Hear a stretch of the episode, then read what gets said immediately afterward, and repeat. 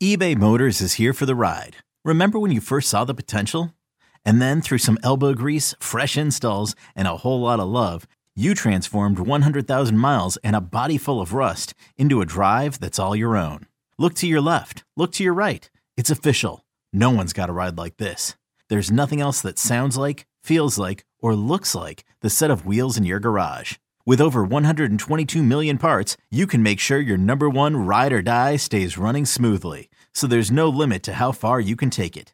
Brake kits, turbochargers, engines, exhaust kits, roof racks, LED headlights, bumpers, whatever your baby needs, eBay Motors has it. And with eBay Guaranteed Fit, it's guaranteed to fit your ride the first time, every time, or your money back. Plus, at these prices, well, you're burning rubber, not cash. Keep your ride or die alive at ebaymotors.com. Eligible items only. Exclusions apply. This episode is brought to you by Progressive Insurance. Whether you love true crime or comedy, celebrity interviews or news, you call the shots on what's in your podcast queue. And guess what? Now you can call them on your auto insurance too with the Name Your Price tool from Progressive. It works just the way it sounds. You tell Progressive how much you want to pay for car insurance, and they'll show you coverage options that fit your budget. Get your quote today at progressive.com to join the over 28 million drivers who trust Progressive. Progressive Casualty Insurance Company and Affiliates. Price and coverage match limited by state law. The, the, the, winds of change are blowing through Raider Nation, and Silver and Black today keeps you up to date with the latest news and views about your Las Vegas Raiders. Touchdown, Las Vegas! With insight, opinions, and interviews, we're on the cutting edge of what's happening now. Latest on your Raiders and the NFL. Your host, Scott Gulbransen and Moe Moton. Welcome back, everybody. It's time for another edition of Silver and Black Today, an Audacy Original podcast. Also heard on the radio in Las Vegas on the bet. So, those of you listening in Las Vegas, hope you're keeping cool uh, and you're getting ready for one more week until the Raiders come home and kick off the season there at Allegiant Stadium. I am Scott Gulbransen, your host. I am joined by my co host, my partner in this whole rigmarole jazz thing or whatever it is we call we do here.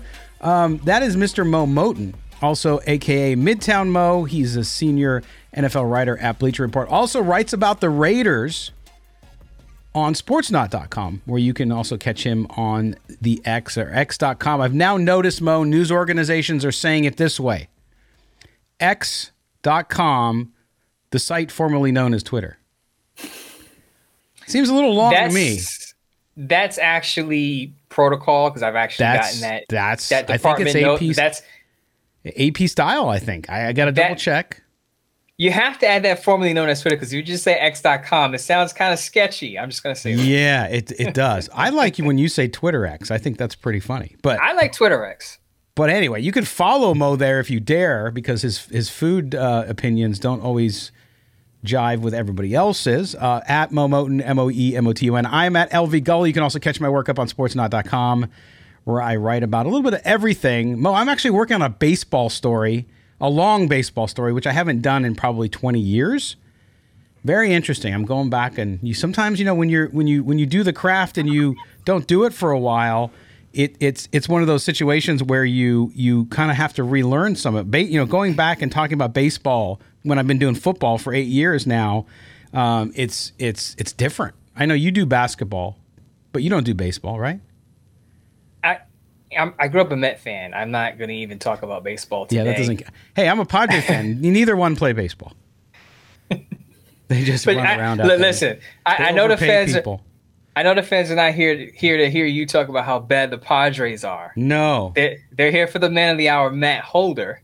Yes yes, we're, we're getting there, and and so Mo just uh, decided to go ahead and introduce him. So, but that's good. We'll bring him in because he's got to get he's got to get out of here and do some things too. He's got a lot of work to do. It's football season. I mean, geez, he he only makes everybody smarter about football by teaching us things. Uh, Matt Holder from Bleacher Report is with us. He also writes up on Silver and Black Pride, part of SB Nation, covering the Raiders. Uh, and uh, welcome back to the show, Matt. All right, so we're going to talk about Tyree Wilson. We're going to go a little in depth. A lot of fans. I mean, the video you've seen Brian Baldinger, who's on our show all the time. He did a video. Uh, Ted up at the Athletic did a video. You've done a video. People are noticing this. Um, I tried to calm people down a little bit because people were, hey, so slow off the ball. Yes, he was. Uh, but you could see some of the, the the flashes there that made him a first round draft pick. But when you look at this, it's not surprising to you. You're like, uh, hello, I studied the whole entire draft. Tell us a little bit about Tyree Wilson, the college player, before he was drafted, and kind of what the upside downside was for him. And then we'll transition into how we're seeing it now. Yeah, well, I think one of the biggest things that's kind of coming to fruition, as uh, Baldy uh, very eloquently uh, pointed out in, on his little rant on Twitter, and I, I even mentioned too, I, I, almost felt bad for the guy, like you said, like all the people are picking on him, like I'm just joining in on the party, but um, was the get off. Like that was something at Texas Tech that kind of noticed um, in his last year right there, where he was always just kind of laid off the ball. And that's something that can be developed working with a veteran guy like Maxx Crosby, who I mean, Maxx Crosby's talked about you know, some of the things that he keys on. Um, you know, he's I think he's even said he doesn't even watch the ball anymore. He kind of like studies film during the week and sees what offensive lineman, what body part they move first, hmm. and uh, then he starts getting off, and or then he translates that to the game to help his get off. So I think working with a guy like Maxx Crosby over the flash, over the next few years can help him, you know, get better in that department. That's something that's fixable. Um, don't not huge on his initial quickness either, which is a little bit less, you know. Um, being able to, or being a little bit less uh, fixable in the sense to, mm-hmm. sorry, forget my words here. Great for the podcast. Um, but yeah, so, you know, because it has that effect on people, man. Yeah, I know exactly. Right. It's all Mo's fault. I like, so I like to blame it. it's it's the yeah. chain. It's the chain. It is. It's, it's just shining and, and, distracting me. But uh, anyway, um, a little bit of the, like the athleticism issues that I think are, you know, you're seeing a little bit in part of his head. That's something that's going to be, he's going to have to work with. But again, you know, like you guys said, I keep going to keep going back to that Dallas Cowboys game where he, you know, pushed that poor tackle uh, halfway to Austin or whatnot, and uh, you know was physically dominant. So I think you know those are the traits that you're going to see, and we've seen the flashes. We've seen you know what made him so so successful at Texas Tech and like a man amongst boys at certain times. Um, it's just obviously when you have the first uh, first taste and it doesn't exactly look good can uh, get fans a little angry. You know, obviously, you'd love to have your your top ten pick hit the ground running, but at the end of the day, he is still a rookie, and I think this situation too for him in Denver, um, you know, obviously not having participated in any of the offseason workouts or the combine stuff with the foot injury, then missing, you know, training camp or most of training camp, had the training wheels on during training camp. The guy's just not in playing shape right now. And then on top of it, you go out and play in Denver, which is probably the worst spot to play with the altitude up there for someone who's not in shape yet. And I think that's a big part of why he didn't start, even with everything that was going on with Chandler Jones. So a lot of mixed or a lot of stuff going on that I think wasn't working in his favor. And again, I think got to be a little bit more patient with him because of that injury and because he's not in shape yet. You know, let's let's let's let him get a, at least uh, till October so we start uh, calling for his job right. And man, that's that's what I was gonna say is how long do you think it will take him? You just answered the question right there, October. And I've always said on my Bleach Report lives and on this show that I give it the second half of the season. I want to see what Tyree yeah. Wilson looks in the second half of the season because he didn't have much time in training camp. Had 12 snaps in the in the preseason. So I ask you this: Is it? Because I saw some fans asking this question. How much of it do you think is he's just slow getting off the ball? Which you put in your Bleacher Report scouting report for Tyree Wilson, I remember. But how much of it is do you think he was just in his own head, overthinking it as a rookie, not having so much time on the field? Because I think some of that too is you have to. People say you have to play and not just react to everything, and it seemed like he was just not was just, but he was the last guy off the ball, and it was just a lot of reacting and not playing football. So as he gets comfortable, I think naturally, do you think that gets better? His get off the ball. Yeah, I mean, definitely. You know, like I said, I think working with a guy like Crosby and starting to pick up those veteran tricks of the trade that uh, can definitely help him out. Um, you know, at Texas Tech, he was the man. He wasn't the guy that was looking for advice. He was the guy people were coming to him for advice for. And I think that's a transition for a lot of rookies. So, I mean, like you said, you know, as he gets in better shape, as he gets more experience and starts picking up on things, that's something that can definitely get better. You know, um, so I, I, like where you're at, at with like the saying about mid-season to start to judge them. I definitely would agree with you. When I was talking to October, I'm saying a little more tongue in cheek. So yeah, I think once the uh, once November starts rolling around, once the mid-season, then we can really start getting into and nitpicking his game. But yeah, I definitely uh, definitely hear you on as they as the year goes on. I think that get off will get better. I don't know if it'll ever be, you know, the elite that we're talking about in the NFL, but I bet he's not going to be, you know, half a second off late off the ball like we saw him uh, this past week. Yeah, that anticip that snap anticipation. I mean, that that one clip obviously is is going to haunt him until it doesn't. Which means you know when he starts doing a better job of it, because it is it, it is shocking when you see Maxx Crosby. And again, it's not fair to compare the two because Maxx Crosby, although a fourth round draft pick, not a first round, has that experience and he's been working at his craft uh, as a professional. So I think it, it goes uh, it goes a little different there. But when you look at that too, and and and focusing, I mean, obviously they look at the film, the team watches the film together, everybody sees it. So that becomes an early test. To your point about he was a leader at Texas Tech, people came to him. Uh, with all sorts of things, whether it was football related, off the field, whatever. Now he's in the position where he's he's got to find his way. And so it becomes a true test of character there as well. What do we know about him when it comes to that? He's had challenges with injuries and things like that in the past as well. But but how for a player coming in as a rookie, as much scouting as you do of the draft, um, when a guy comes in and he's look, he's king of the hill in college, and then he comes in and guess what? He's starting at the bottom wrong. How hard is it for guys to do that? And and and when can you tell if a guy's not able to? Yeah, I mean, I think you know one of the best things I think you can kind of compare it to is it's like going you know from eighth grade to your freshman year of high school, where you're all of a sudden you're in the big, uh, you're not the the big fish in the small pond anymore. You're the small fish in the big pond. So I think yeah, that's definitely something you you know you can grow with, and you can kind of step in your own leadership and uh, step in your own leadership and um, you know kind of make yourself better. But as far as the timeline, I mean, everyone's so different, especially with that kind of stuff. You know, he was a guy that, like I said, was a captain at uh, Texas Tech and was a leader there. All the reports about him off the field were pretty, pretty, uh, pretty good, and no, no red flags or anything like that. Um, so I think he will put it together. You know, when exactly that happens and when he starts kind of com- coming, coming more comfortable.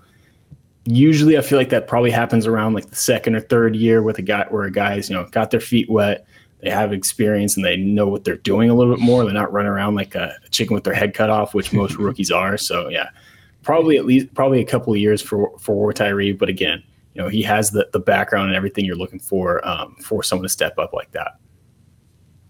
So I think one thing I would suggest for Tyree Wilson, he's to watch Chiefs tackle Jawaan Taylor if he wants to get a good step off the ball and just kind of be early out of his stance. Because as you saw in that season opening game, Jawaan Taylor was basically in the backfield before the ball was snapped. So if he wants to get some pointers, Jawaan Taylor from the Chiefs is the guy to contact. But we won't beat up on Tyree Wilson. I, I, will say this: the Raiders have an important game coming up against the Buffalo Bills. Josh Allen's a mobile quarterback. Yes, he has the turnovers. I say he has some Brett Favre in him, but he's mobile and he and he can hurt you because the Bills, if they can put up 21 points just like that, if he's on fire. The Raiders obviously can see that what we see. Tyree Wilson is not there yet.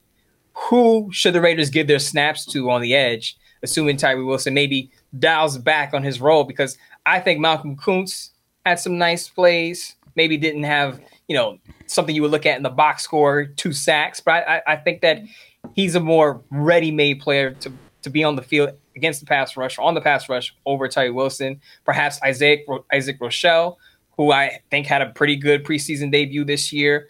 He only played two snaps against the Broncos. He had an injury, I believe. The Raiders waived him, brought him back on the practice squad. But he's the type of player that could play inside and outside, kind of like how they use Jerry Tillery. And I think Isaac Rochell could be a better player, that inside outside player over Tillery. Is there anyone in particular that you're looking at maybe to get more snaps against the Buffalo Bills?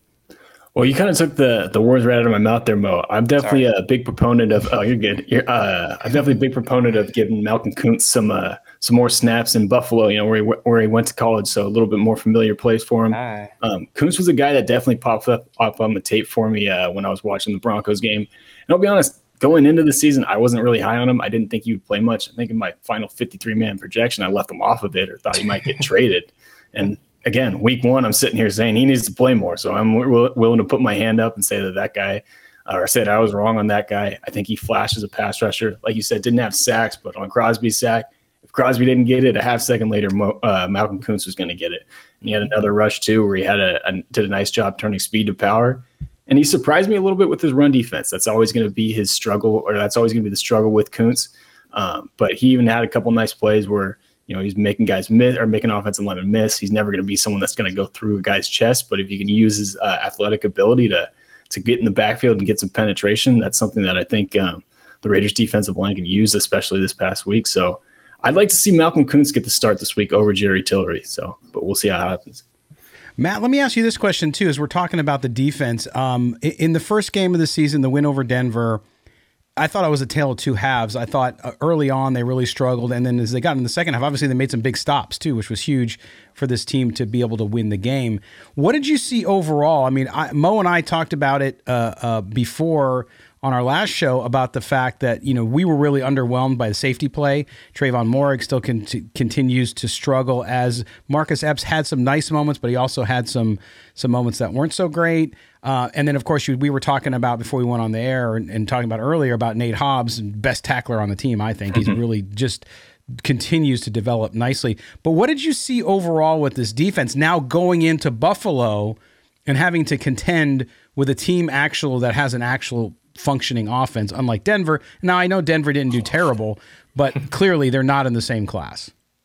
Yeah, I mean, I think one thing that stood out to me about the defense was kind of what you're talking about was Nate Hobbs was playing a little bit more, almost like a the third linebacker. The Raiders they ran maybe a few plays outside of their nickel personnel. You know, I think Spillane came in as the third linebacker for maybe four or five plays. Um, but for the most part, even when the Broncos were going in their heavy personnel and their their jumbo packages, Hobbs was staying in the game and he held his own. I mean, he had a pretty good uh, showing against the run. Um, like you said, uh, a willing tackler. So that was something that was really encouraging for me. You know, I think the safety play can definitely get better. You know, Moehrig, that one touchdown that uh, he gave up, he just kind of lost his guy in coverage, and Epps gave up the other one. But what I will say in support of both those guys is both those were off scrambles where the pass rush just didn't hit home. It's hard to cover for six, seven seconds out there, and that's what was killing the Raiders. And that was honestly what kept the Broncos in the game. Is a lot of the Broncos' big plays and uh, their two touchdowns were literally off scrambles. Off scramble. And I think that's one of the things that kind of worries me going into this Bills game.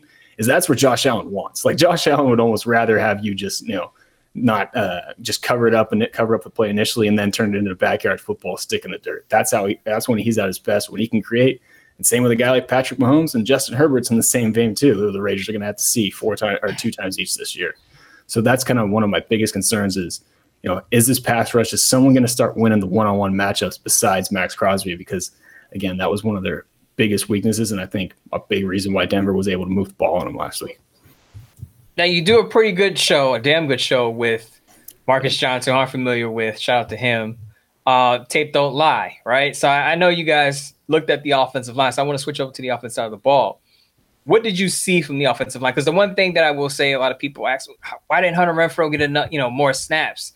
And what I saw was they had an extra offensive lineman out there or inline tight end. So if you have an extra offensive lineman out there, somebody has to come off the field. And it's not going to be Davante Adams. It's not going to be mm-hmm. Jakobi Meyers with his connection with Jimmy Garoppolo. It had to be Hunter Renfrow. But I'll let you talk. What, what did you see from the offensive line and how did it impact the, the Raiders offense? Well, I think one of the biggest things was, you know, what I was just saying about the Raiders pass rush not getting home. The, the Raiders offensive line did excellent pass protection too, which we kind of know to come from them from last year. You know, I thought they did an excellent job. Running game, you know, I was a little underwhelmed with them, especially in the red zone. You know, Marcus pointed that out in our latest episode how they weren't getting enough push. And when you start to get in the red zone, that's when you need to start moving people out of the way because defenders don't have as much space to carry or co- to cover, so they can come down and be a little bit more aggressive. So I think that was one of the biggest things is, you know, in pass protection, they were definitely stout. The running game, I felt like they left a little bit of meat on the bone. You know, I know they were bringing in Thayer Munford as that extra tight end, which they kind of need because right now their tight ends aren't exactly the greatest blockers right now with Michael Mayer and Austin Hooper. Um, but at the same time, you can't average, you can't do that. Bring the ta- bring an offensive tackle onto the game more and still average 2.1 yards per carry, which I think was what they ended with. So I definitely feel like you know that's the biggest area for improvement. Um, you know, for them offensively as a whole is just if, if they can start moving the ball and start getting the running game going, which uh, obviously they were able to do last year with Jacobs, but Jacobs also did quite a bit of creating on his own last year. Where if you go look at the the PFF stats, he had was one of the tops for yards after contact too. So I definitely feel like you know, but the offensive line for the status pass protection is definitely good. Um, but we need to need, need to fit, find somebody that can step it up in the, the run game and start moving people. But wasn't I was pretty impressed with what I saw from uh, Greg Van Roten. I thought he had one of the, the better games, uh, or most surprising games, I guess, for me for watching Alex Bars play right guard up for most of the last year. Yes, so and, and Mo was, was the pre- Mo was the president of his fan club all summer. By the way, he He, yeah, I was crushing Alex Bars all summer. I'm sorry, yes. Alex Bars family members. I'm sorry. I, you know, he's not starting. Out we were doing it on tape don't lie too. So don't oh, I know. Yeah, absolutely. Um, Matt, before we let you go, though, I have to get one comment uh, to put you in hot water with everybody because you can't win when I ask you this question. You ready? quarterback play. Okay, so quarterback play. So Jimmy Garoppolo had, in my view, a very Jimmy Garoppolo type game. Now you're not going to look at the stat sheet and say, wow, this guy's going to be an MVP. But he was efficient. He had the one bad throw in the end zone uh, when he had an open Davante Adams coming out of the slot, right, on the same play, and he threw the interception.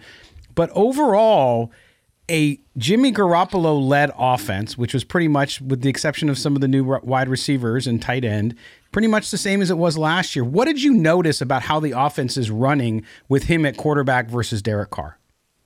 I think one of the biggest things was Jimmy Garoppolo making some plays with his feet. You know, he sealed the game with the, that last run, which you know I think a lot of people have grown up pretty frustrated with Derek over the last few years about. Um, so I think that was one of the biggest things is you know Jimmy was willing to tuck it and run a little bit and take off and and uh, pick up those first downs with his legs. Um, you know, like you said, I feel like in the red zone that was probably one of the biggest disappointments that it, that interception is think going to haunt him. Kind of forced it into coverage. Had might have had Davante open. It would have been a tough throw, but Mm. Um, at the end of the day, you can't turn around and throw a pick on the other side of the field. Uh, and at least, at least if you throw an interception, throwing to Davante, you're throwing it, you're targeting the uh, the number one receiver in the NFL. So I think that's one of the biggest things is can he kind of get back to being more accurate? I'd like to see him target the tight ends a little bit more. That was something I was kind of expecting of him in the game last year, and the only one that caught a pass was Austin Hooper. Him and George Kittle. Granted, George Kittle's you know obviously one of the better ones in the league. But him and George Kittle had a great connection in the red zone where Jimmy would kind of just throw it up and almost almost look past other guys that were open to give Kittle a chance in the end zone. That's how much he trusted him. So I kind of hoping that they can figure that out. Maybe a little bit Michael, maybe figure that out with Michael Mayer, who was really good in the red zone at Notre Dame and is good in contested catches. So um, that's kind of the biggest, definitely one of the biggest areas of improvement that I'd, I'd like to see from Jimmy is you know that's supposed to be his claim to fame or his biggest or probably one of his biggest strengths over Derek Carr is he's really good and really efficient in the red zone and we didn't quite see that uh, last week but. That's fair. Absolutely. Um, yeah and and the patience thing with some of these young players fans don't have it. I understand it. They just want to win. They want their team to do well. They want to make sure that their draft picks that their gm took are great and they're they're on the cover of sports illustrated whatever it is they're just um, you know impatient as well, which we understand as well. Make sure you follow Matt on the site formerly known as Twitter. I'm not even going to put the letter in. Uh, you can follow him at mholder95. mholder95. A great follow on Twitter. So if you don't already do it, go do it now. Uh, and we certainly appreciate it. Matt, thanks, my man. We'll have you back on, I'm sure, as we progress along the season. We'll get an update from you on Tyree Wilson. And then maybe next time, too, we'll talk about in several weeks, we'll talk about too Michael Mayer and see how he's doing if he learned how to block yet in the pro level, uh, and then hopefully they're able to kind of unhinge him offensively. So thanks for being with us, brother. I appreciate it. Thanks. Oh, no problem. Thank you guys for having me. All right, there you go, Matt Holder. Always, always a great guest, and uh, everything he does is, is top notch. So make sure if you follow him on Twitter, you'll see the tape don't lie stuff. You'll see the stuff from Bleacher Report. You'll see the stuff from Silver and Black Pride. He's all over the place and does great work. So make sure you do that. All right, we're going to take our first break. That was a nice long segment because it deserved it. I hope you appreciate that. And we're not even charged for it, Mo. We're not charging anybody for that content. It's just Matt's out there the, for them. Matt Holder's not, I'm not just saying it's because he's my Bleacher Report brethren, but Matt's the guy, man. And if I, you know, he's done, he did a, he did a bunch of Bleacher Reports, scouting reports have one on Tyree Wilson that I looked up, and, and every and a lot of things that he said we're seeing early. But I said, yes. as he said, and as I said, give him some time. Give him some time to get into playing shape. Absolutely. Okay. It's time to pay some of those bills since you're not paying for us. I'm kidding. Uh, we love you guys. Uh, we'll be back right after this break on Silver and Black today, an Audacy Original Podcast. Don't go anywhere. Is your child struggling with a specific subject or need help with homework? Are they asking questions that you're not sure you can fully answer? IXL Learning is an online learning program for kids. It covers math, language arts, science, and social studies. IXL is designed. This program will improve your kids' grades. Studies done in almost every state in the country. The kids who had IXL are consistently doing better. Powered by advanced algorithms, IXL gives the right help to each kid no matter the age or personality. And it doesn't have to eat up all your time. One subscription gets you everything for all the kids in your home, pre K to 12th grade. So don't miss out. One in four students in the U.S. are learning with IXL. IXL is used in 95 of the top 100 school districts in the U.S. Make an impact on your child's learning. Get IXL now. And listeners can get an exclusive 20% off IXL membership when they sign up today at IXL.com/audio. Visit IXL.com/audio to get the most effective learning program out there at the best price. Hey, Rob Bradford here. I have set out on a mission with my good friends at FanDuel to prove what I have known for some time baseball isn't boring. Now I have a daily podcast to prove it with some of the most notable people in the baseball world screaming baseball isn't boring from the mountaintops or at least agreeing to come on our show. Players, managers, GMs, and yes, even the commissioner of baseball, Rob Manfred. It has been a constant wave of baseball's most powerful voices. So join the revolution, subscribe, and soak in Baseball Isn't Boring. Listen on your Audacy app or wherever you get your podcast. You'll be glad you did. I'm Sandra, and I'm just the professional your small business was looking for. But you didn't hire me because you didn't use LinkedIn jobs. LinkedIn has professionals you can't find anywhere else, including those who aren't actively looking for a new job but might be open to the perfect role, like me. In a given month, over 70% of LinkedIn users don't visit other leading job sites. So if you're not looking on LinkedIn, you'll miss out on great candidates like Sandra. Start hiring professionals like a professional. Post your free job on LinkedIn.com slash recommend today. Welcome back. Silver and Black today at Audacy Original Podcast. Also heard on the radio. On the radio. What's that song? No, I don't even think I'm singing it right. Anyway, it is the bet in Las Vegas. So if you're listening to us there, thank you for doing that. We certainly appreciate it. It's a Saturday night if you're listening to us on the radio. So have fun and be safe. I am Scott Branson. I am your host. I am also accompanied by my guy, my partner, my colleague. What else can we say? Compadre. Compadre. Hey, look at that. Look at Mo coming up with the Spanish. Moe Moton, senior NFL writer at Bleacher Report, also Raiders columnist up at sportsnaut.com, where I also work. Yes, you can find my stuff there as well. Follow Mo on Twitter, M O E M O T O N, the site formerly known as Twitter. I got to get used to that. And I am at LV Gully, and we're going to talk Raiders football. Raiders preparing to go to Buffalo.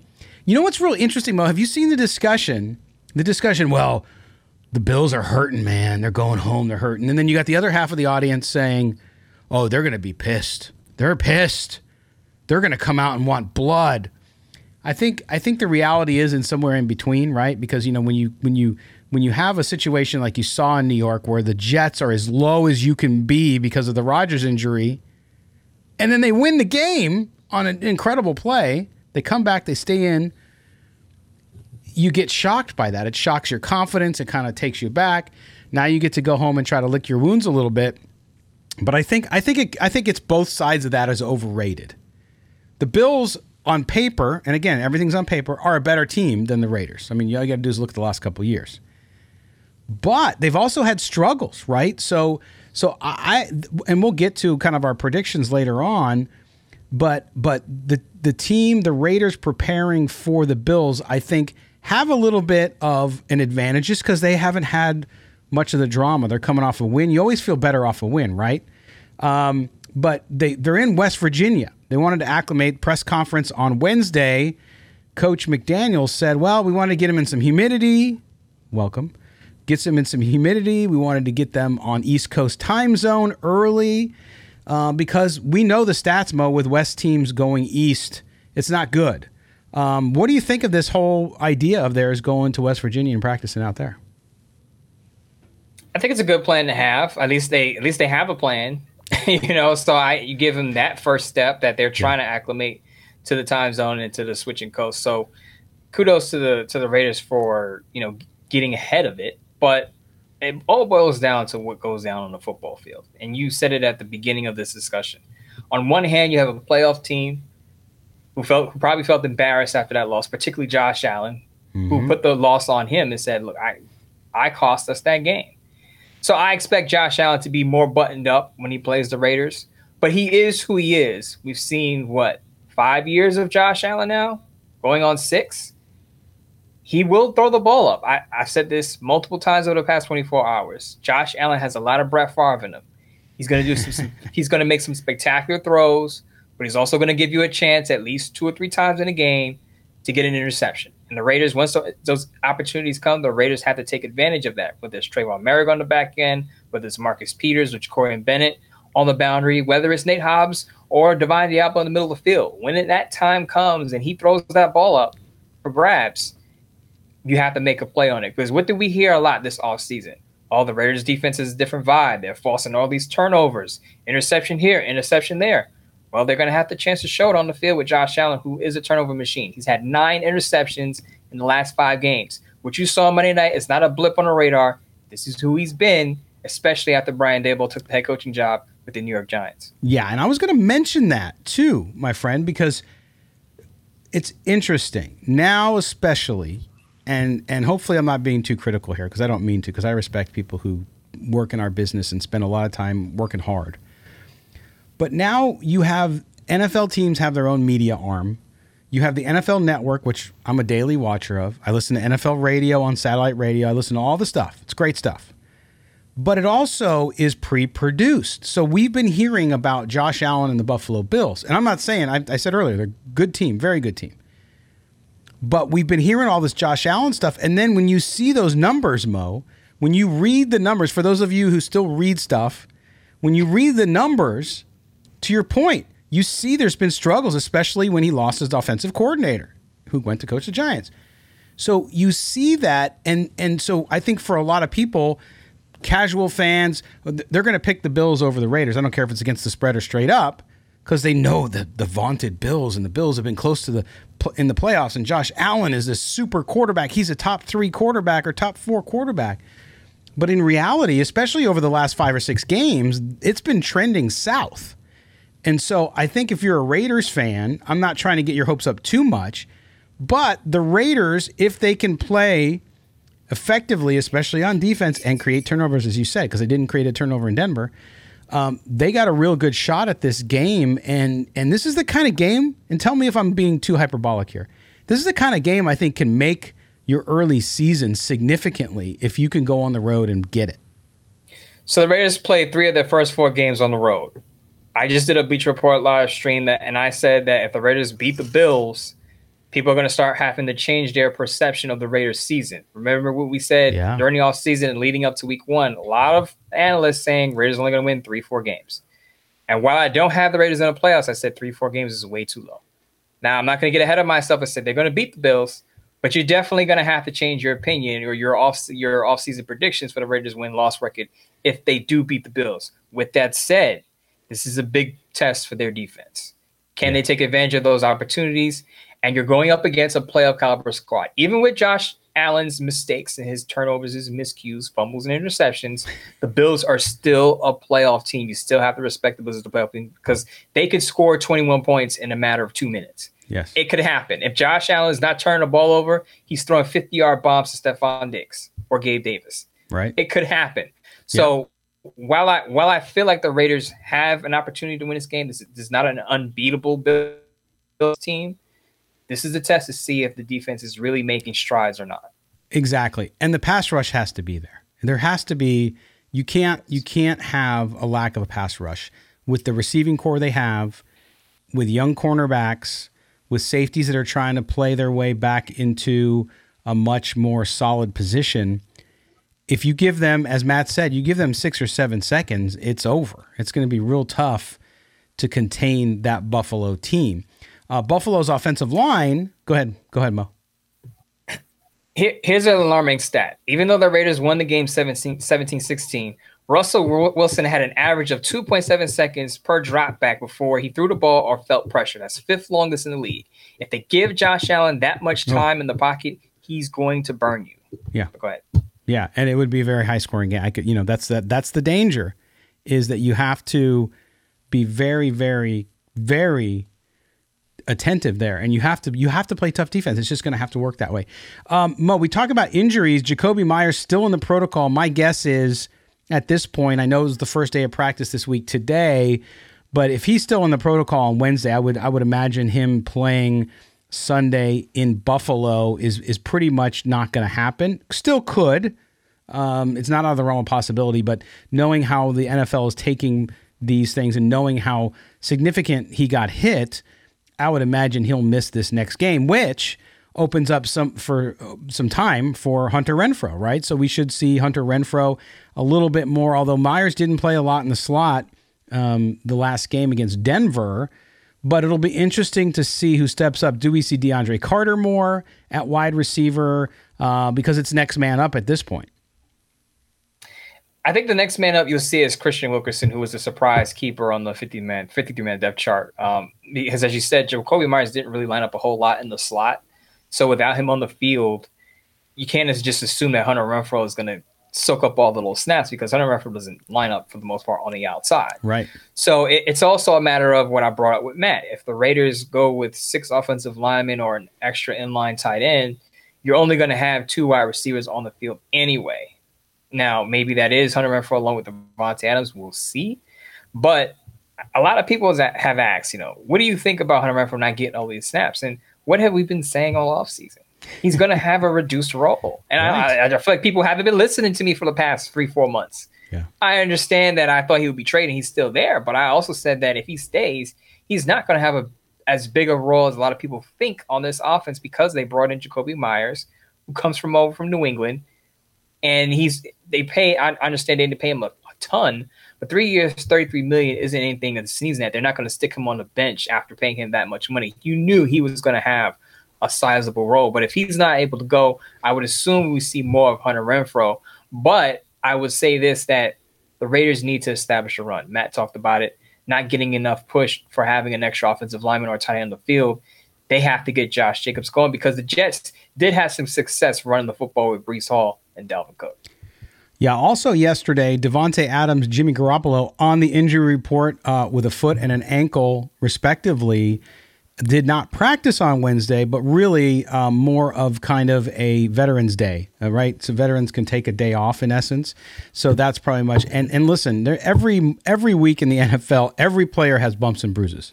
So um, I'm assuming with Adams, because we didn't see him adversely adversely affected during the game at all best we could tell. And of course, Garoppolo had a couple run-ins with uh, with Denver defenders, and uh, with that foot, especially surgically repaired, um, and the ankle, I can imagine, you know, it's just going to hurt for a while too. Anyway, as he plays back into into game shape, um, not really worried about any of those injuries at all, uh, Mo. It was his first game since late November, I believe. Remember, he he mm-hmm. didn't finish the, his last season in San Francisco. He got hurt late November, early December, missed the rest of the season. He had some days off in training camp. You have to, you know, I think it's at least plausible that he's going to get those veteran days off during the season. Yeah. Whereas Davante Adams, I don't know where he got nicked up at. I know he had an injury during the offseason, I believe. You know, maybe there's just a little rest period for him on that one. But Vic Tafur of the Athletics said both players basically said they're going to be fine. Basically, as you said, just kind of a veteran's day off to get them rested up and ready for Buffalo. Yes, all right, we're going to take a break. When we come back, we're going to do a little bit of mailbag, and then we're going to talk a little bit about the game and and and tell you. We'll get Mo's prediction. Moestradamus, uh, a, a weekly appearance now. He'll he'll put on his fez or whatever he's going to wear, and then we will do his prediction. Talk a little about the game, and we'll read your mail here on Silver and Black today. An Audacy original podcast, also heard on the bed in Las Vegas. Don't go anywhere, or Mo will find you. Okay, picture this. It's Friday afternoon when a thought hits you. I can spend another weekend doing the same old whatever, or I can hop into my all new Hyundai Santa Fe and hit the road. With available H track, all wheel drive, and three row seating, my whole family can head deep into the wild. Conquer the weekend in the all new Hyundai Santa Fe. Visit HyundaiUSA.com or call 562 for more details. Hyundai, there's joy in every journey. When you need mealtime inspiration, it's worth shopping Kroger, where you'll find over 30,000 mouthwatering choices that excite your inner foodie. And no matter what tasty choice you make, you'll enjoy our everyday low prices, plus extra ways to save, like digital coupons worth over $600 each week. You can also save up to $1 off per gallon at the pump with fuel points. More savings and more inspiring flavors make shopping Kroger worth it every time. Kroger, fresh for everyone. Fuel restrictions apply. Welcome back. It is the home stretch here on Silver and Black today, an Audacy original podcast also heard on the bet in Las Vegas. Thanks for being with us. Thanks for being part of Raider Nation, for caring for your team, and most of all, listening to us.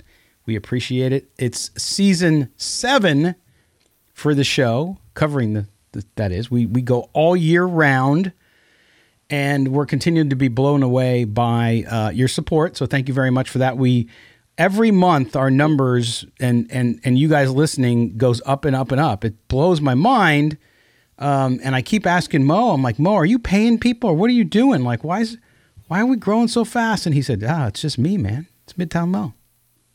I have a big family in South Carolina, North Carolina, so the, all the viewers are basically just uh, people with the last name Moton or Watson, maiden name. Uh, a lot of those people out there viewing the show. Shout out to y'all for boosting up our numbers. Y'all. I know you're out there, y'all, because I'm my Southern roots, so I gotta say That's y'all. right. That's Thank right. y'all out there for boosting our numbers. I see you. Don't think I don't see you, and, and appreciate you tuning in and downloading our episodes. Absolutely. Awesome. And uh, make sure you read most stuff up on Bleacher Report and, of course, on sportsnaut.com where you can catch both of our work. And uh, we certainly appreciate it. All right, we're going to get right to mailbag. For those of you watching on, on YouTube, you can see me looking to the side because I'm getting to the, the computer. All right, so we have Cla- uh, Carlos. Our first notice from Carlos. Carlos is out in Aurora, Colorado. So imagine being a Raider fan having to live in Bronco country. Oh gosh. Um, but Carlos says, "Hey, thanks for putting out one of the better Raiders show. Thank you. We appreciate that. I will judge this team after the quarter mark. I think this team will have a lot of close games, which the fan base will not like. Not happy with some of the aspects in the, of the defense and the offensive play, but it's always just win, baby. That is uh, Carlos. He goes by uh, AKA CL Audio 28, and I think that's Ah. on. You know who that is? Yes. Yeah. Yep. I know we- who that did- is. So Carlos finally writes in. We appreciate you writing in, but he's got a point there. You you don't really know what a team's going to be like till you get to about week four, five, six. You start to you start to know who people are, right? And then by Thanksgiving, you know fully. But but overall, I think he's right there. And then his point about a lot of close games, Mo. I think this is where you're going to see that, and it does drive fans crazy because as a fan, you go into a game uh, against the Bills, for example, and let's say it's a close game and they lose because it's on the road. It's it's tough fans, you know, you get the hope up because you're there. You could have, if you just made that one play and this one play. But when you're a team in transition and you need more talent, you tend to have a lot of games that way. Right. And and first of all, shout out to Carlos because he's at a lot of my Bleacher Report live shows. Very active participant in the chat. I read a lot of his comments. We have a back and forth. Appreciate you, Carlos. Thank you for tuning in and writing the show. And I agree with him. It's hard to judge a team off the first, you know, one to three games. You don't know what the team is yet. There are some teams that start slow. They have a rough first week. I remember last year, quick side story. I remember last year, I wrote an article saying that the Bears are going to be the worst team in the league. What happened? The Bears go in, they beat the 49ers in a, in a rainy game. There's like a monsoon. Bears fans are huddling up in my mentions. Oh, Mo, what happened? We, we beat the 49ers. We're back. And what happened to the Bears? They had the worst record in the league. They had the number one overall pick. They traded it. But my point is, you don't really know after the first game. Now, while Raider fans should celebrate beating the Broncos, let's be honest about the Broncos. A lot of people don't expect them to win a ton of games either. They expect Russell Wilson to be better with Sean Payton. But are, were the Broncos a, a Super Bowl contender? Were they were they a firm playoff contender before you know as people talked about them in the offseason? No. So I mean, I'm not taking anything away from the Raiders or trying to put a, a damper on the win, but now they're stepping up in weight class. Now you're going mm-hmm. against the Buffalo Bills, who are flawed, but have won a division, I believe, three, four consecutive years in the AFC East. So this is the class of the AFC East you're going up against. A Josh Allen who put himself in the limelight and said, "This is my fault for the lo- first loss against the Jets." And he knows. He, I'm sure he watches sports radio and listen, uh, watches sports TV, listens to sports radio. You got people saying, "Oh, Josh Allen sucks. He's a bum. He's nothing without Brian Daboll." He's a competitor. Naturally, his competitive juices are going to kick in. He's going to try to put together his best game against the Raiders defense, and the Raiders may get his best shot in a while because he now hears the chatter that he Sure. isn't that good motivating, anymore. like so you said. the It Raiders have to the Raiders have to be careful, not be careful because I'm sure they understand they're not going to underestimate Josh Allen. But for the fans out there who say, "No, Josh Allen's a bum," pump the brakes on that one. The Raiders are trying to come up. The Bills are at the top of the AFC East. This is a big test for them. Yep, absolutely. All right. Well, thank you again uh, for the for the message. We appreciate that. That's awesome. Uh, by the way, don't forget to subscribe to the podcast if you already don't do it. We get a lot of the listener mail. We have another piece of mail here who comes from somebody who who interacts a lot with us on Twitter, but also is always in the YouTube chat. So. Uh, we'll, we'll call him out here in a second. Uh, so make sure you subscribe to the show so you don't miss out. But it's Vic Romero from LA, one of our biggest markets, by the way. It's one of the biggest markets for downloads of our show is Los Angeles. So thank you guys all uh, to the folks in the city of Angels. It says, "What up, guys?" I like this message, by the way, Mo. Good humor. What I want to know is why did Hoyer come in for Garoppolo on those couple plays when he was out? Everyone, including my 98 year old grandmother, who, by the way, moves faster than Tyree Wilson, knows that O'Connell is a way better quarterback. I get O'Connell as a rook and Hoyer is a vet, but come on, man. Please, someone explain this to me because I haven't heard anyone talk about it. Thanks, guys. Love the show. That's our good friend Vic Romero in Los Angeles. And I want to start with this one, too, because the technical explanation is that Aidan O'Connell was the emergency quarterback. So he cannot play. Now, Garoppolo, if he was hurt and was out, then he becomes the number two quarterback. That's but correct. I think what's happening here, and as great as O'Connell did, I mean, we even have the T-shirt. By the way, go buy your T-shirts. Help the One Nation Foundation. But the issue is, though, I think what they're trying to do is be very prudent and careful with Aidan O'Connell, who may play this season at some point. But I think they don't want to rush him into it or put undue pressure on him and make him, well, you're the number two quarterback, right? Why you, you don't necessarily do it? I understand, Vic, because I rather see him play than Brian Hoyer, who's just going to hand the ball off, right? I get that piece of it. But Mo, I think to me, that's what they're doing. They're managing him knowing that he could be special. We don't know yet for sure. He hasn't faced real, real competition. But I think they're just trying to make sure they bring him along. And you are right. You hit the nail on the head. There was no way Aidan O'Connell could come in as the emergency third quarterback because he can only that emergency third quarterback can only come in if the first two guys are unable to play. Correct. So I guess the question becomes why isn't Aidan O'Connell the number two quarterback going into the game? Right. And to answer your question, uh, you don't know what situation is going to arise in the game, and I don't think you want to put a rookie in the game for his first snap in the red zone because that's where Brian Hoyer had to come in. Uh, those are red zone snaps, so it's it's one thing to have a rookie who's only playing the preseason against second, third stringers. Oh yeah, go in in, in the red zone against a tough Denver defense and go do something other than hand the ball off. It it just wasn't going to happen.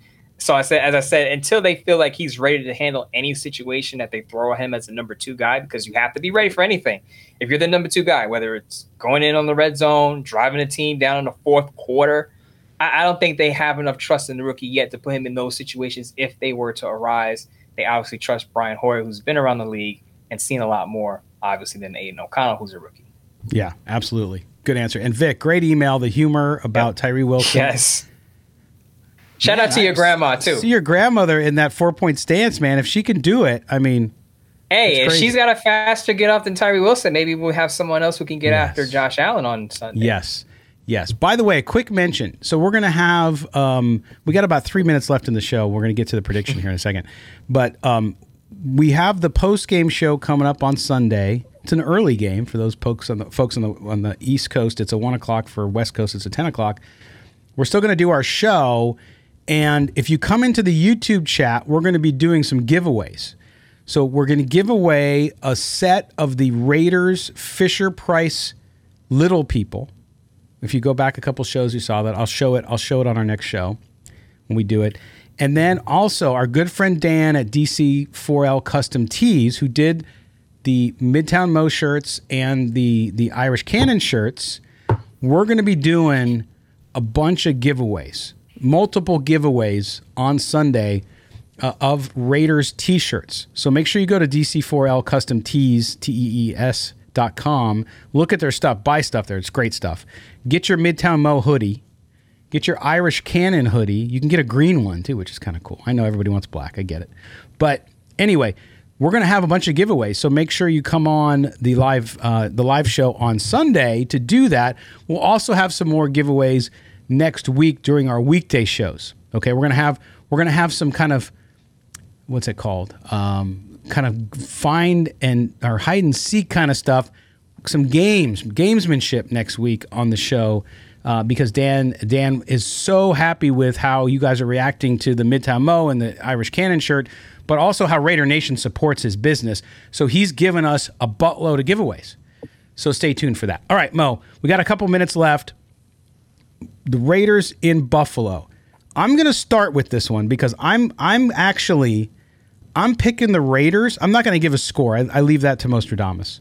But I'm going to pick the Raiders against the spread. I think the Raiders are going to cover. I'm not saying they're going to win outright. I think they could, but I think they're going to cover. I think it's it's a a lock. Our good friend Vincent Frank, our editor up at sportsnaut.com, picked that as well. So give him shout out. I think they're going to do it, man. I think whether or not they win, we'll see. But I think it's going to be closer. I think Josh Allen's going to struggle as mad as he is and as much as he's got to prove. I just sense something with the Bills team. I like them, but I just sense something, and I think the Raiders are going to put it together, and I think the Raiders are going to stay close. I'm going to break a couple of hearts here. I know I am. But 30 point loss. 30 point loss. It's like, oh, here goes Mo, doom and gloom, negative Nate Mo. Here we go. No, I, I this is what Mo. I predicted. Miserable Mo. Here we go. Misery Mo. but I, I, I wrote a Bleacher Report column. It's it's gonna go up. Uh, actually, it's up today, Thursday. Went up in, in the morning, so you can all see it. Just so you know, I'm, I'm not pulling anyone's Everybody's leg scrolling here. right now. They're listening now. They're scrolling. What's that bad? What's he? What's that? Bad? I have Bills winning 31-21. I, I think I so I need I need to. This is this is the thing. I need to see the Raiders defense step it up before I believe in it and pick them over a team that could put up a lot of points in a hurry. They're Until I it. see it from this, and I've and I've and, and it feels like I've said this for 20 years. The Raiders defense could be just solid. But as we pointed out today, we talked about it. Tyree Wilson is not ready to to, no. to have a full time role yet. Is Malcolm Koonce going to get more snaps to get pressure on the quarterback? If yes. not, who else other than Maxx Crosby? I know Jerry Tillery had a sack, and that was a coverage sack because they had good coverage on the back end. But other than Maxx Crosby, who's going to force Josh Allen to make those bad throws? Because the Jets have one of the top two or three defenses in the league outside the, of the Dallas Cowboys. The Malcolm Koonce homecoming game. I'm telling you, he's going to have a big game. He's going to have a big game. I'm not saying he's going to have three sacks, but I, but he's going to have a big game, be disruptive. And I know, like, people always get mad at me because I'm objective and, oh, you don't like the Raiders. You grew up a Charger fan, blah, blah. But I'm, I'm telling you, I don't know what it is. I just had this feeling came over me, Mo. I just feel like they're not only going to cover, again, I'm not saying they're going to win, but I think they're going to cover. And I think it's going to be a good game. And I think they're going to prove a lot to people with this game. Now, if they lose 50 to nothing, uh, I won't be on the show Tuesday. No, I'm just kidding. But no, I, I, just feel it. I feel it. And I, you, to your point about being skeptical, absolutely. Everybody should be skeptical to a certain point. You got to go prove it, to talk it, to feel it, whatever. You got to prove it. And and so they have a great opportunity. It's a great opportunity for them to do that. Someone asked me today on Twitter X. They asked me, "What would the Raiders have to do for me to move off my six to seven win prediction for the Raiders?" I said they beat the Bills. I'll change my tune. They uh-huh. beat the Bills and the defense looks good. I'll change my tune. But until then, until the defense shows me that it, it is a different vibe, because that's all we've been hearing. Again, this off season, oh, the interceptions, the fumbles, this defense is different. This defense is different. It's coming together. Okay. All right. You got Josh Allen who's throwing a bunch of picks in his last five games. Let's see it. Raiders defense, step it up. So, Mo, if the Raiders beat the Bills, will you eat a handful of candy corn? Oh my gosh. Here we go. with the, the other day about candy, so it just came up. I'll eat five pieces of candy corn. Ooh. if they beat the on Bills. the show on the show closest to Halloween, I will eat five pieces okay. of candy corn. There you go. Li- on the show, I might eat it on my Bleacher Report live as well if the Raiders beat the Bills. Yes, and either way, I will eat buffalo wings whether they yeah, win or lose. Buffalo. I'll probably have buffalo wings on Friday, actually. exactly, exactly. My favorite are the Korean ones, which aren't buffalo wings. They're barbecue Korean wings, double fried. Oh, mm. good stuff, man. Anyway, good deal. Okay, Mo. So, so you said 31-21. Yes. Okay, so there you go. Mo right. says 31-21 Buffalo Bills. I say it's going to be closer to that. I don't know if the Raiders will win. I'm kind of feeling it a little bit.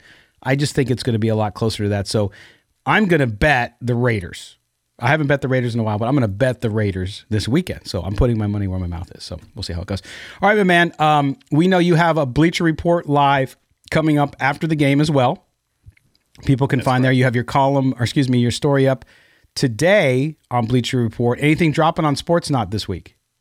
Yeah, absolutely. Forget what I said about the prediction. I wrote a column on Sportsnaut telling you and everyone listening what can the Raiders do to beat the Buffalo Bills. I had three suggestions, all on defense. Because I think the offense, even even without Jakobi Meyers, I think the offense needs Josh Jacobs to get going to win this game. But there are three things on defense, three roster moves on defense that I think the Raiders need to make in order to get Josh Allen to throw those interceptions. Also, as you said, post game show after the Bills Raiders game out on the East Coast. So that'll start at four o'clock, assuming the game is over after four quarters. If it goes into overtime, I'll be there at the overtime. The other thing, this is not anything that I'm doing, but Raider Dad has been nominated for Best Nonprofit yes. Organization, Best in Las that. Vegas. I pinned that tweet to my, uh, pinned that post to my X handle. Please go vote for him. Not because I also contribute via my Midtown Mo t-shirts, but because he is doing great things, yes. bringing Raider families, bringing families to Raider games, getting giving kids their opportunity to be exposed to some of their, I guess, childhood heroes, and just having the ex- family experience of being at you know the parking lot and ex- you know before the game, pre gaming, after Tailgate, the game, baby, tailgating, all of that stuff. Just giving kids that wouldn't have had the opportunity to have those experiences, those experiences through his organization is huge for the Raider community and Raider Nation. Please go support him. Please go vote for him. Best nonprofit organization for best in Las Vegas. Absolutely. In fact, we're gonna we're gonna have Josh on next week. We got to call him and have him on because the first home game will be next yes. Sunday. So yes. we'll have him on to talk about what they're doing so that you can get out there and support him or support them financially, whatever you do. If you're a season ticket, we have a lot of folks who are season ticket holders that listen to this show. And I know a lot of you sell some of them occasionally, which is, I know, tough for some of you to understand. But also, uh, sometimes you just can't make a game and you really want to either give the tickets to somebody. This is who you give the tickets to. Imagine making that possible for a child and his mother or father or all of them to go to a game that they could never be able to go to without your help. So it's a great thing, and I'm glad you mentioned that, Mo, because we'll we'll get Josh on. We got to have him on. All right. Um, also, you can catch up on Sportsnaut today. I have my weekly Raider piece where I kind of get you up to speed. Not everybody reads every day. So if you want to know kind of what was said, what's going on with the team, uh, cover all the media availability. So I, I do a piece for Thursdays on the Raiders going into the weekend. So check that out as well. We love it. Okay. Now it's time to say thank you to the man who puts this all together. And that, of course, is our producer, Mike Robier, who does an amazing job for us. So we certainly appreciate all those social videos you see, all that. He cuts that all up for us. Just a fantastic dude. And we certainly appreciate him. He's made our show much better. So we will see you guys live, myself and Murph from Raiders Fan Radio, after the game on Sunday. Might have tomorrow a silver and black blitz. So stay tuned for that one as well. And then uh, Mo and I will be back here uh, early next week to get you caught up on what might be a Raiders win or not. So we'll talk about it then. For Mike Robier, for a moment, I am Scott Gulbransen. This has been Silver and Black today. Everybody, have a great weekend and enjoy the game, and we will talk to you Sunday night.